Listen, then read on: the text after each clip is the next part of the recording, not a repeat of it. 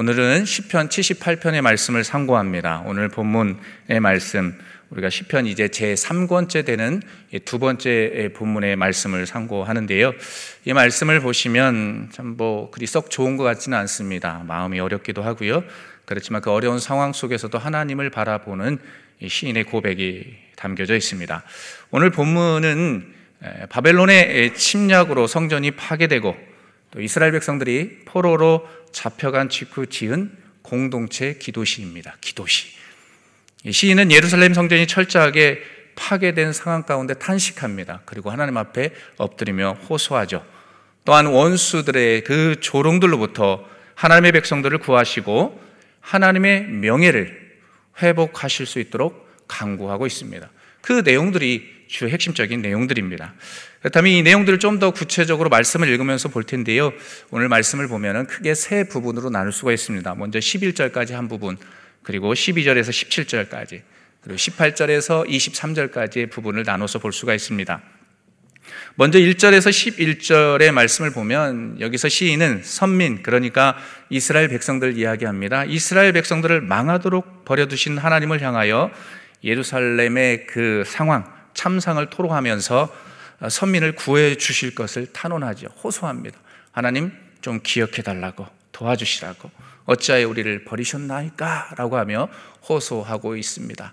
1절과 2절 말씀을 우리 현대인의 성경으로 함께 봉독하겠습니다. 함께 읽습니다. 시작.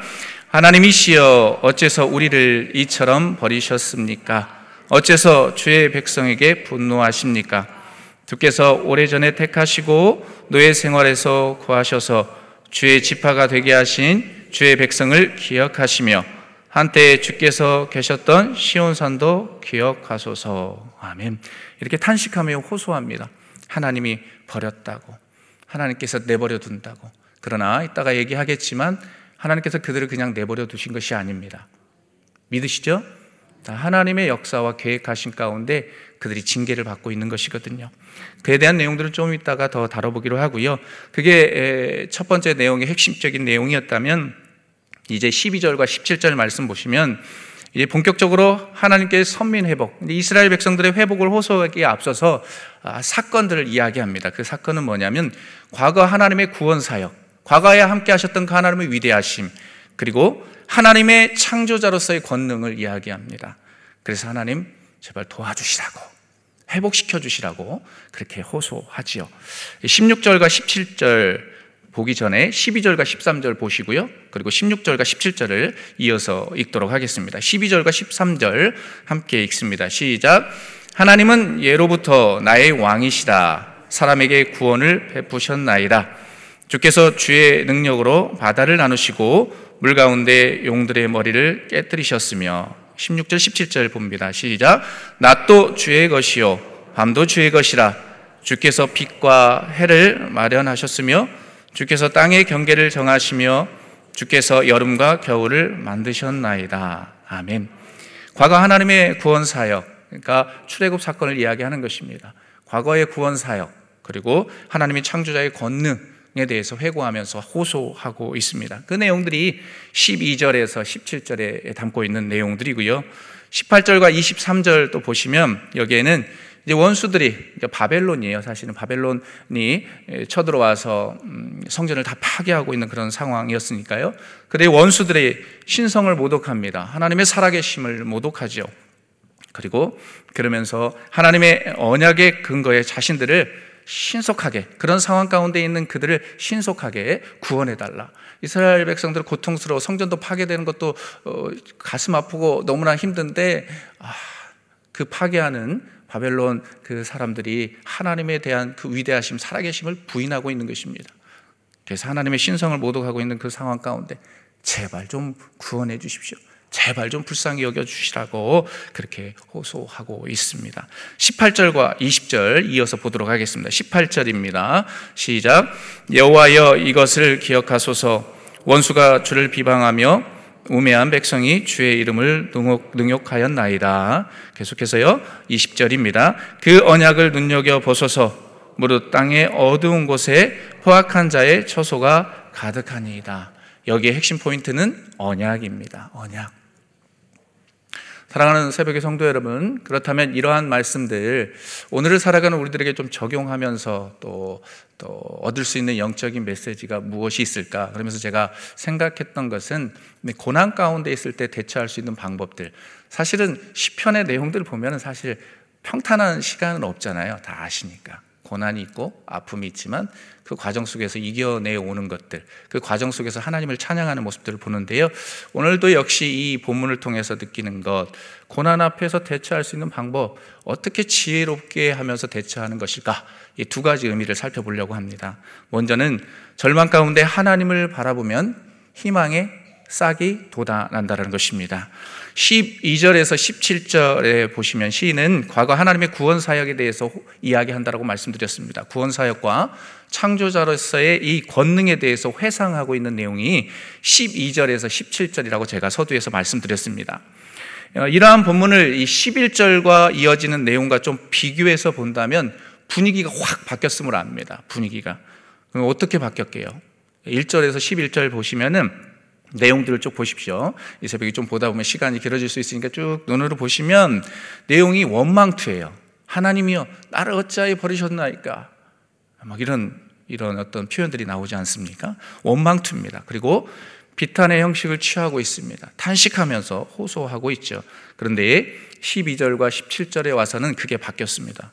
하나님을 찬양하는 형식으로 내용이 바뀌었음을 알 수 있게 하죠. 좀 더 내용을 이야기한다면 1절에서 11절의 이 내용은 하나님의 성전이 이방인, 즉 바벨론에 의해서 완전히 무참히 짓밟힌 그 상태를 말하고 있다면 이제 본절 12절에서 17절에서는 하나님의 권능에 대해서 호소하고 있고 그 말씀을 의지하면서 높이고 있는 것을 봅니다. 그러면 여기서 시인이 갑자기 이전의 슬픔과 탄식의 이야기가 아닌 전혀 다른 과거 하나님의 구원 사역과 창조자로서의 그 하나님의 권능에 대해서 말하고 있는 까닭이 무엇일까요? 그 의미를 두 가지로 살펴볼 수가 있는데요. 먼저는 하나님의 성전이 파괴되고 하나님의 이름이 모독되니까 어찌 보면 하나님이 낮다. 그리고 이방의 신이 높다. 라는 어떤 문제점들이 발생할 수 있었습니다. 그래서 그것을 가르쳐 주기 위함입니다. 하나님은 위대하시다. 이방인보다 하나님이 더 능력, 이방의 신보다 하나님이 더 능력이 있으시다. 뛰어나다. 라는 것들을 가르쳐 주기 위해서 과거의 어떤 구원 사건, 그리고 창조자로서의 그 하나님의 권능에 대해서 선포하고 있는 겁니다. 그게 1차적 의미고요. 두 번째로는요. 하나님은 여전히 살아계신다. 믿으십니까? 하나님은 여전히 살아계신다. 예루살렘 성전이 회파되고 뭐 예언자도 없고 기적도 일어나지 않는 그런 상황 가운데 사랑하는 이스라엘 백성들이요 여전히 이런 아픔과 슬픔이 있지만 하나님은 살아계십니다. 하나님은 살아계십니다. 과거에 역사하셨던 그 하나님이 지금도 함께 하십니다. 라고 하면서 그것을 강조하기 위해서 과거의 하나님의 그 구원 사역에 대해서 언급하고 있다는 것이죠. 결국 본문의 시인이 강조하고자 한 것은 현재 선민 이스라엘 백성들이 전혀 전혀 희망을 가질 수 없습니다. 부서지고 부서지고 아프고 고통스러우니까요. 그런데 그런 상황 속 희망 없는 절망 가운데 있지만 그 가운데서도 하나님을 바라보며 또 그 현실 앞에 안주하지 않고 포기하지 말고 하나님을 바라보아야 함을 가르쳐 주고 있습니다. 또한 절망의 상황 가운데에서 하나님을 바라보면 희망의 싹이 돋아난다. 라는 것들을 가르쳐 주기 위해서 이 말씀을 주고 있는 것입니다. 그러면 사랑하는 성도 여러분, 구체적으로 음, 시인이 말하는 오늘 본문에 시인이 말하는 과거 하나님의 구원 사역이란 도대체 무엇입니까? 제가 서도에서도 잠깐 말씀드렸죠. 출애굽 사건입니다. 13절에서 14절에 등장하는 용이라는 단어 보이시죠? 용. 그리고 뭐가 보이십니까? 리워야단. 이 의미를 보시면 이 용과 리워야단은 어떤 의미를 갖고 있느냐? 바로 애굽의 바로와 그 군대, 그 군대를 은유적으로 표현하고 있는 말씀이 바로 용과 리오 야단입니다. 하나님께서 이스라엘 백성들이 고통당할 때에 열 가지 재앙을 통해서 바로를 무릎 꿇게 하셨습니다. 또한 힘들고 너무나도 괴로워할 때 외칠 때에 하나님은 그들의 고통을 들어주셨습니다. 그리고 그 고통스러웠던 현장을 탈출해서 홍해를 건너게 하셨고 가나안 땅으로의 여정을 시작하게 하셨습니다. 그 시간이, 그 여정이 결코 쉬운 시간은 아니지만, 고통이 있고 아픔이 있지만, 때때로, 시시때때로 하나님께서 채워주시는 그런 은혜가 있었던 그 시대를 이야기하고 있는 것입니다. 그렇기 때문에 그 역사를 좀 기억해 봐라. 함께 하셨던 그 하나님, 과거에 함께 하셨던 하나님, 지금도 함께 하신다. 그렇기 때문에 아무리 힘들고 어려운 상황 가운데 처해 있을지라도 하나님께서 모든 것을 회복할 것이다. 우리가 잘 아시는 것처럼 사실 어, 바벨론의 포로로 끌려가서 힘들고 회파되었지만 하나님께서 어떤 약속을 주셨죠? 몇십 년 만에 해방이 된다? 70년 만에. 그죠? 그 말씀대로 이루어지잖아요. 어쨌든 그런 말씀들을 품고 회복할 것을 기대하라는 것이죠. 기대하며 현재 처해 있는 상황 가운데 원망하고 불평하지 말며 오직 이스라엘의 역사 가운데 함께 하셨던 그 하나님의 위대하심을 바라보아라. 그리고 절망 가운데 희망이 싹트게 하실 것을 그 하나님의 놀라운 위대하심을 기대하라. 그렇게 선포하고 있는 것입니다. 사랑하는 새벽의 성도 여러분, 우리도 인생을 살아가다 보면 우리의 우매함, 그죠? 죄악으로 인해 하나님의 징계를 받아 전혀 희망이라고는 보이지 않을 상황 가운데 처할 때가 있습니다. 뭐 어쨌든 하나님의 연단의 과정이었든 아니면 우리의 죄악으로 인한 결과였는지는 모르지만 오늘 본문의 시인이 겪는 그런 느낌, 감정을 받을 때가 있을 것입니다. 왠지 열심히 살아가는데 하나님께서 팔짱을 이렇게 끼고 있는 듯한 느낌, 그냥 지켜보고 있는 듯한 그런 느낌을 받을 때가 있을 겁니다. 하지만 그 가운데에서도 하나님을 향한 믿음과 신뢰를 저버리지 마십시오. 오히려 두 손 들고 이렇게 외쳐보십시오. 우리 12절 말씀인데요. 12절 말씀 함께 마음을 담아서 읽습니다. 시작. 하나님은 예로부터 나의 왕이시다. 사람에게 구원을 베푸셨나이다. 아멘. 여기에요. 사람을 빼고 나를 한번 넣어서 한번 읽도록 하겠습니다. 시작. 하나님은 예로부터 나의 왕이시라. 나에게 구원을 베푸셨나이다. 아멘. 하나님은 예로부터 나의 왕이십니다. 그리고 나에게 구원을 베풀어 주셨습니다. 그렇기 때문에 어떠한 상황, 어떠한 고통 속에 있을지라도 하나님의 일하심을 기대하십시오. 하나님께서 일하실 것이니까요. 그리고 살아가게 하실 것이니까요. 여전히 사랑의 눈빛으로 바라보는 겁니다. 그 눈빛은 어떤 눈빛인 줄 아십니까? 눈빛 생각하면서 떠올렸던 한 인물이 있습니다. 바로 베드로입니다. 베드로가 주님을 부인했습니다. 내가 닭 두번울 때에 나를 부인하리라. 아니요, 주님. 그런데 부인했습니다. 누가복음의 말씀 보면 닭이 두 번째 울 때에 주님의 눈빛이 누구를 향했습니까? 베드로를 향했습니다. 눈이 짝 하고 마주쳤습니다. 그때 두려움, 그때 억장이 무너짐. 그런데요, 주님의 눈빛은 사랑의 눈빛이었다라는 겁니다. 제가 말씀드리고 싶은 것은 하나님은 어떠한 상황 가운데, 어떠한 어려움 가운데 있을지라도 여전히 우리 곁에 계십니다. 그리고 사랑의 눈빛으로 바라보십니다. 돌아올 때까지, 이겨낼 때까지 바라보고 계신 그 하나님의 위대하심을 기대하면서 인생길 뚜벅뚜벅 전진하는 저와 여러분들의 삶이 되시길 주님의 이름으로 간절히 소망합니다. 그렇게 할 때에 고통의 현장 속에서 무엇이 피어난다고요? 희망의 싹, 희망의 싹이 돋아나서 우리의 마음에 평안이 오고 기쁨이 임하게 될 줄 믿습니다. 자, 두 번째로 고난의 현장 속에서 우리가 대처할 수 있는 지혜로운 방법 두 번째는 고난 가운데 있을 때 하나님의 언약을 의지하여 강구하라는 겁니다. 여기서 핵심 포인트는 하나님의 언약입니다. 언약. 이 18절에서 23절은 이스라엘 백성의 그 회복을 위해 정말로 강구하는 그런 내용들이 기록되어 있습니다. 특별히 20절 말씀을 보시면 시편은 다음과 같이 선포하죠. 시편의 저자는 뭐라고 선포합니까? 20절 말씀을 우리 현대인의 성경으로 읽도록 하겠습니다. 20절입니다. 시작. 주는 우리와 맺은 계약을 기억하소서 으슥한 곳마다 폭력배들이 우글거리고 있습니다. 아멘.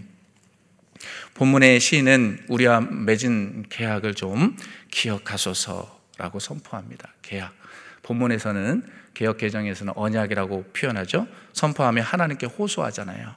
즉 하나님의 계약의 근거에서 선민을 회복시켜 주시라. 제발 회복시켜 주시라 강구하고 있습니다. 그렇다면 여기에서 말하는 계약, 즉 언약이란 무엇을 말하는 것일까요? 이는 이스라엘 백성들과 하나님이 맺었던 그런 언약으로서 아브라함의 언약, 신의 산 언약, 그리고 다윗의 언약을 이야기합니다. 이 내용들을 좀 기억해 보시면 좀 알 텐데 이것을 좀 정리한다면 그 언약의 내용의 핵심은 바로 이것입니다.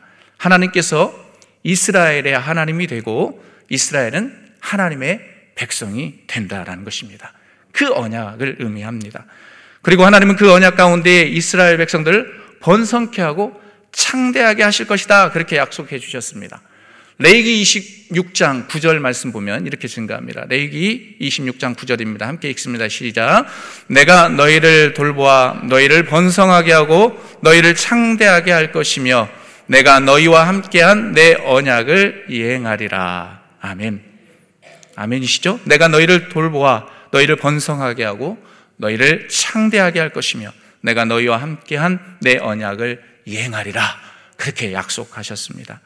이렇게 약속하셨던 하나님께서 성전이 파괴되고 많은 사람들이 죽고 또 포로로 끌려가는 상황 속에서 침묵하고 있는 것 같은 느낌을 받습니다. 그러다 보니 하나님과의 그 언약의 관계가 파괴된 것처럼 느낍니다. 더 이상, 더 이상 하나님과 이스라엘은 아무런 관계가 없는 것처럼 느껴지죠. 어딜 보면 그렇게 느껴집니까? 1절입니다. 1절 말씀 보겠습니다. 1절 읽습니다. 시작. 하나님이여 주께서 어찌하여 우리를 영원히 버리시나이까? 어찌하여 주께서 기르신을 향하여 진노의 연기를 뿜으시나이까? 와, 하나님이여 주께서 어찌하여 우리를 영원히 버리시나이까? 어찌하여 주께서 기르신을 향하여 진노의 연기를 뿜으시나이까? 서두에서도 말씀드렸지만 하나님은 그들을 버리셨다 안 버리셨다? 안 버리셨다입니다. 이와 같은 상황, 어쨌든 시인과 그 시대적 백성들이 느꼈던 상황이 그런 마음인 것입니다. 이와 같은 상황이었기에 시인은 하나님을 향하여 무엇을 눈여겨달라고 이야기합니까? 언약, 언약을 눈여겨보소서. 맺은 계약을 좀 기억해 주십시오. 라고 강구합니다. 여러분 이러한 외침을 들었을 때 어떤 그런 느낌이 드십니까? 하나님께서 이스라엘 백성들과의 언약을 기억하지 않으시고 엄중한 심판을 행하고 있다고 느껴지지 않습니까? 음, 하지만 그들이 느끼는 고난과 아픔은 하나님께서 그들과 약속하셨던 언약을 파기한 것 때문이 아닙니다. 누가 파기한 건가요? 그들이 그래요. 맞습니다. 이스라엘 백성들이 겪고 있는 고난의 원인, 그들 자신의 문제였습니다. 하나님의 말씀대로 행하지 않고 우상숭배에 빠져 있던 그들, 인내하고 돌아오기를 바라셨던 그 하나님 아버지, 어쩔 수 없는 상황 가운데 사랑의 매를 들고 계신 겁니다. 너무 사랑하기 때문에. 근데 그 기간이 무단히 길지 않습니까? 70년이라는 세월이 지나야 회복해, 회복한다고 하셨으니 엄청난 시간입니다. 그럼에도 불구하고 하나님은 매를 드실 수밖에 없었습니다. 그들을 사랑해서 말이죠. 결국 어떻습니까? 언약은 일방적입니까? 쌍방적입니까? 쌍방적으로 지켜야 할 의무가 있는 것 아닙니까? 언약이란 건 약속은 한 사람만 지키는 거예요. 양쪽 다 지키는 거예요. 양쪽 다 지키는 겁니다. 그러니까 결국 언약은 쌍방간에 지켜야 할 의무가 있는 것입니다. 그런데 이스라엘 백성들의 어떤 죄악으로 말미암아 그들이 그것을 어기고 말았던 것이죠. 이런 상황 속에서 오늘 본문의 시인은 언약을 좀 기억해 달라. 그렇게 선포합니다. 언약을. 다시금 간절히 호소하고 있는 겁니다. 회복시켜 달라는 호소입니다. 하나님 그렇습니다. 우리는 무지하지만 하나님 다시 호소합니다. 하나님이 약속하셨던 그 언약을 좀 지켜 주십시오. 그러면서 인간의 연약함을 아시고 불쌍히 여겨 주시고 제발 우리를 치유하시고 일으켜 세워달라고 간절히 호소하고 있는 것이죠. 사랑하는 성도 여러분, 이 같은 모습을 통해 한 가지 깨닫게 되는 것은 우리의 그릇된 행동으로 인해 당하는 고난 앞에서 우리가 기도하고 간구할 때에 무엇을 기억해야 하냐면 하나님의 언약이요. 하나님의 약속을 믿고 의지하면서 간구하는 겁니다. 언약은 다시 이야기하면 뭐라고 이야기할 수 있겠습니까? 신구약 성경에 말씀을 품고 기도하는 겁니다. 말씀을 품고 하나님 앞에 엎드리며 나아가는 것입니다. 때론 그것이 무례하다고 느껴질 수 있습니다. 어떤 분들 이야기합니다. 목사님, 저는 죄를 많이 지었어요. 저도 죄 많이 짓습니다. 똑같아요. 그런데 그 현장 속에서 나아가는 겁니다. 하나님 국률이 여겨 주십시오. 하나님이 말씀하셨던 약속을 지켜 주십시오. 붙잡아 주십시오라고 기도하며 나아가는 겁니다. 우리 언약하셨던 그 하나님은 결코 우리를 떠나지 않으십니다. 떠나지 않으신다라고 그렇게 약속해 주셨고 말씀해 주셨습니다. 우리가 완전히 정말로 하나님을 배도하고 돌아서지 않는 한 하나님은 떠나지 않으십니다. 그리고 또 약속해 주셨습니다. 뭐라고요? 히브리서 13장 5절 중반절에 있는 말씀 마음을 담아서 읽습니다. 히브리서 13장 5절입니다. 시작. 그가 친히 말씀하시기를 내가 결코 너희를 버리지 아니하고 너희를 떠나지 아니하리라. 아멘. 여기 잠깐 띄워 두시면요. 그가 친히 말씀하시기를 내가 결코 너희를 버리지 아니하고 너희를 떠나지 아니하리라. 아멘. 이렇게 말씀합니다. 사랑하는 성도 여러분 믿으십니까? 그러므로 저와 여러분들의 삶의 자리에서 잊지 말 것, 삶의 자리에서 수많은 고통과 아픔, 또 다른 상처를 겪을 때가 있을 것입니다. 그리고 그 현장 속에서 늘 기도하고 엎드릴 때에 하나님의 응답하심이 더디다고 느껴질 때가 있을 것입니다. 그러나 하나님은 그 상황 속에서 우리를 결코 버리지 아니하시고 떠나지 아니하신다. 그것들을 기억하시며 늘 매달릴 때 하나님의 때에 하나님의 시간의 때에 응답하시고 우리의 삶을 선하게 이끌어 가실 줄 믿습니다. 그런 은혜들을 기대하시면서 이 무더운 여름에도 하나님 앞에 엎드려며 나아가는 귀한 성도들에게 신령한 은혜들로 하나님께서 채워주실 것을 기대합니다. 이 새벽에도 그런 은혜를 기대하시면서 기도할 때 우리에게 있는 악, 앞에 있는 장벽들이 무너지고 또 무너질 뿐 아니라 그것을 막 뚫고 지나가게 되는 그런 역사가 이 새벽 가운데 임하게 될 줄 믿습니다. 기도하겠습니다. 이 시간 기도할 때에 오늘 주신 말씀을 좀 품어볼까요? 두서없이 나눴지만 절망 가운데 하나님을 바라보면 희망의 싹이 돋아난다라고 했고요. 그리고 고난의 현장 속에서 우리가 기도할 때에 하나님의 언약을 기억하라고 말씀했습니다. 하나님 귀한 말씀 품고 기도할 때에 우리의 내면에 참된 평안이 있게 하시고 주께서 주시는 은혜가 있게 하여 주옵소서. 막혔던 담들이 무너지게 하여 주시라고 기도합시다. 더불어서 기도할 때 오늘 중동부가 선교를 떠납니다. 하나님 태풍이 올라오고 있다고 있는 이런 상황입니다. 오늘부터 토요일까지 이루어지는 일정 가운데 하나님의 기름 부으심이 있게 하시고 성령 하나님 불꽃 같은 눈동자로 지켜주셔서 아무런 해함도 없게 하여 주옵소서 고통도 없게 하시고 은혜의 시간 보내고 올 수 있도록 안전을 지켜주시라고 또 이 나라 이민족 극률이 여겨주시고 어두워져 가는 이 세상 속에 우리가 그리스도인으로서 빛과 소금의 역할을 할 수 있도록 이 나라 이민족 극률이 여겨주시고 가정들을 위해서 축복하며 함께 주여 한번 외치고 기도합니다. 주여 하나님 아버지 오늘 주신 말씀을 품을 때에 하나님 아버지 오늘 시인이 절망의 상황 속에서도 하나님을 바라보았습니다. 그때 희망의 싹이 돋아났던 것을 봅니다. 오 하나님, 우리의 절망의 상황 속에서 고난의 앞에서 대처할 수 있는 지혜로운 방법들이 여러 가지가 있겠지만 하나님 아버지 그 현장 속에서 하나님을 바라볼 때 희망의 싹이 돋아납니다. 희망의 싹이 돋아남을 믿고 믿음으로 선포하며 나아가게 하시고 고난의 현장 속에서 하나님은 결코 떠나지 않으시고 버리지 아니하신다는 그 언약의 말씀을 품고 나아가게 하여 주옵소서. 너희를 버리지 아니하시고 떠나지 아니하시고 온전히 묵묵히 지켜보고 계시는 그 하나님의 위대하심을 바라보며 나아갑니다. 주여 함께하여 주옵소서. 우리의 마음에 평안이 있게 하시고 우리의 마음 가운데 막혔던 담들이 해를 허물어질 수 있는 그런 은혜의 시간 될 수 있도록 하나님 아버지여 도와주시옵소서. 하나님 아버지 중동부 가운데 하나님 기름 부어 주셔서 하나님 아버지 귀한 친구들이 선생님들과 함께 전도사님과 함께 멀리 광주로 하나님 선교 여행을 떠납니다. 하나님 오고 가는 발걸음 하나님의 기름 부으심이 있게 하시고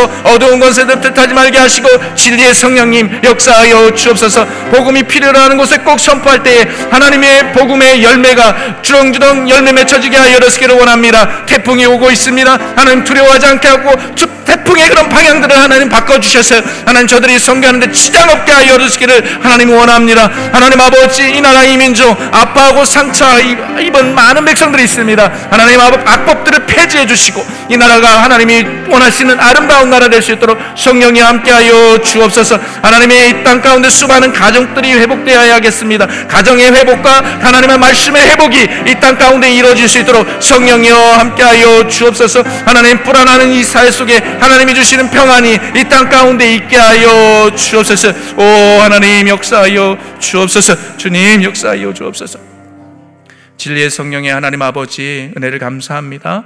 하나님 매일 새벽에 재단마다 하나님 앞에 호소하고 부르짖는 귀한 성도님들의 기도 제목들 있습니다. 주여 하나님의 때에 하나님 해결해 주시고 하나님의 때에 응답되는 그런 역사가 있게 하여 주옵소서. 하나님 이 새벽에 고통과 아픔 가운데 부르짖는 귀한 성도님들 계십니까? 절망 가운데 하나님을 바라보면 희망의 싹이 돋아납니다. 하나님 고통 가운데 있을 때에 하나님의 언약을 품고 기도할 때에 하나님이 주신 세미한 음성들을 듣게 되어 있습니다. 하나님 그것들을 기억하게 하여 주시고 특별히 하나님 삶의 자리에서 신앙생활 할 때에 때론 기도할 때에 하나님이 침묵하고 계실 때에 하나님이 버리지는 않았을까? 하나님이 나를 떠나지는 않았을까? 라고 하는 고민을 할 때가 있습니다. 그렇지만 결코 너희를 버리지 아니하고 너희를 떠나지 않는다라고 하셨던 그 언약의 말씀을 품고 또 세상을 향해 나아갑니다. 주여 앞길들을 열어주시고 인도하여 주옵소서. 하나님 오늘 중동부가 또 떠납니다. 성령 하나님 함께해 주셔서 성교의 여행 가운데 주님의 기름 부으심이 있게 하시고 안전을 지켜주셔서 밝은 모습으로 건강하게 잘 다녀오게 하여 주옵소서.